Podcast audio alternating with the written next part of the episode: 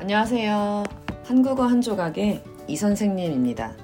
한국어 한 조각의 전문 선생님들과 함께 재미있게 한국어를 공부해 보세요. 한국어 한 조각 팟캐스트에서는 다양한 이야기를 자연스러운 한국어로 들을 수 있습니다. 그럼 바로 시작해 볼까요? 여러분은 자주 가는 가게가 있나요? 특히 식당이나 커피숍이요. 자주 가는 가게 중에서도 특히 어떤 가게들은 단골집이라고 말하기도 하는데요. 오늘은 그런 단골, 단골집에 대해서 이야기를 해볼까 합니다. 아, 근데 저는 뭐 사실, 아, 요즘 외출을 그렇게 많이 안 하기 때문에 가는 곳도 몇 개 없고, 어, 거의 똑같은 곳을 다녀서 가는 곳이 정해져 있어요. 예를 들면 지하철역 근처에 있는 스타벅스나 뭐 커피빈, 공차, 투썸플레이스, 폴바셋에 자주 가는 것 같아요. 지하철을 타지 않더라도 지하철역 근처에 이런 커피숍들이 많기 때문에 일단 지하철역으로 가거든요. 그럼 거기에서 그날그날 기분에 따라 마시고 싶은 음료에 따라 어느 가게에 갈지를 결정을 해서 커피 한 잔 들고 뭐 공원에 가거나 도서관에 가거나 친구를 기다리거나 해요. 그런데 이렇게 자주 가는 가게여도 이런 곳들은 제 단골집이라고 말할 수 없어요. 우선 음, 단골, 단골 손님부터 생각해 볼까요? 어떤 가게에 자주 오는 손님을 단골이라고 하죠. 그런데 단순히 자주 온다, 매일 온다고 해서 다 단골이라고는 하지 않아요.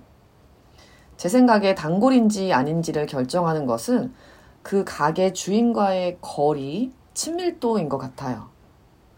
아무리 자주 가는 가게여도 누가 주인인지도 모른다면? 또는 주인인 줄은 알아도, 어, 그 주인이 저를 모른다면? 어, 매번 아르바이트생이 바뀌거나 손님이 너무 많아서 손님의 얼굴 하나하나를 다 기억하지 못할 수도 있잖아요. 이런 집은 단골이라고 하기는 좀 어려워요. 제가 아까 자주 간다고 말씀드린 지하철역의 그런 대형 프랜차이즈 커피숍들은 다 이런 경우예요. 아르바이트생이 정말 많고 항상 바뀐다. 그리고 사실 주인이 누구인지도 모른다. 뭐 이런 이유가 있어요. 그래서 단골인지 아닌지 결정하는 것에는 주인과 손님의 거리, 가까운 정도, 친밀도가 중요한 것 같아요. 음, 제가 단골이라고 말할 수 있는 커피숍이 하나 있는데, 거기 주인분은 저를 알고, 저도 그분을 알고, 어, 일단 그곳에 들어가면 반갑게 서로 인사를 해요. 안녕하세요. 어, 요즘 안 보이시던데 바쁘셨나봐요. 또는, 어, 오랜만에 오셨네요. 잘 지내셨어요? 이렇게 안부를 나누거나, 뭐 가끔 가벼운 이야기를 할 때도 있어요. 뭐 요즘 잘 지내냐부터, 어, 뭐 명절엔 고향에 다녀왔냐? 또는 뭐 저는 강아지랑 자주 다니기 때문에 어, 오늘은 강아지랑 같이 안 오셨네요. 강아지는 어디 있어요? 잘 있어요? 이런 사소한 이야기를 나누는데요. 저는 이 가게의 단골이라고 할 수 있죠. 그런데 어, 이렇게 주인과 가벼운 인사를 나누는 곳이라고 할지라도 바로 단골집이라고 부를 수 있냐 없냐의 문제도 있는 것 같아요. 어, 아니, 단골로 가는 가게가 단골집 아닌가요? 이렇게 생각할 수 있는데요. 단골집은, 음, 모든 종류의 가게를 말하기는 좀 어려운 것 같아요. 우선 단골집이라고 하면 음식이나 커피숍 등의 가게가 먼저 떠올라요. 예를 들어 제가 뭐 롯데백화점에 자주 간다고 쳐요. 뭐 롯데든 신세계든 현대든. 그리고 그 백화점의 한 브랜드 옷가게에 자주 가요. 그리고 주인과 뭐 어느 정도 인사도 하는 사이예요. 그 주인은 저를 단골 또는 단골 손님이라고 생각해요.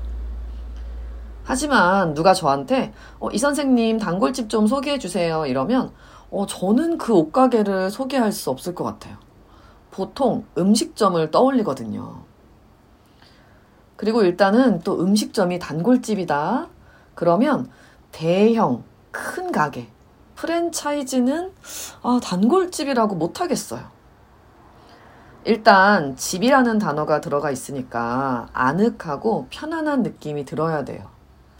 딱 가게 문을 열고 들어갔는데 뭐 제가 자주 앉는 자리가 딱 보이고 옆에 주인분이 계셔서 인사를 나누고 밥을 먹거나 차를 마시고 나오는 그런 인상이 있어요. 단골집이라고 하면. 그리고 또 뭐 큰 식당의 경우는 주인이 저를 모를 경우가 많기 때문에 어, 이쪽에서 생각을 해봐도 단골이라고 말하긴 좀 어렵죠. 그래서 좀 작은 가게, 식당이 단골집이라는 단어에 어울리는 것 같아요. 그렇다면 얼마나 자주 가야 단골이 되는 걸까요? 일주일에 세 번? 네 번? 매일? 어, 너무 가끔, 그러니까 뭐 한 달에 한 번이라도 저는 주인과 제가 서로 기억하고 그곳이 집처럼 편안하고 아늑하다면 어, 한 달에 한 번이라도 규칙적으로 간다면 단골인 것 같아요. 제가 단골로 가는 커피숍에 제가 예전에 너무 바빠서 정말 한 달, 한 두 달 동안 거의 못 간 적이 있었거든요. 그리고 정말 오랜만에 갔는데도 주인과 친하게 인사를 하고 또 갔을 때 편한 느낌이 있었어요. 그래서 저는 거기를 제 단골집으로 계속 생각하는 거고요. 언제 가도 내 집에 온 것 같은 편안함. 이게 바로 단골집의 정의이자 매력인 것 같아요. 요즘은 사실, 아, 여러분 나라는 어떨지 잘 모르겠지만, 한국은, 음, 같은 아파트에, 뭐 같은 빌라, 같은 맨션에 살아도 옆집에 누가 사는지조차 모를 경우가 많거든요. 그리고 또 요즘 시대 사람들, 요즘 사람들은 가게 주인하고 자, 이야기를 나누는 것도 별로 안 좋아한다고 들었어요.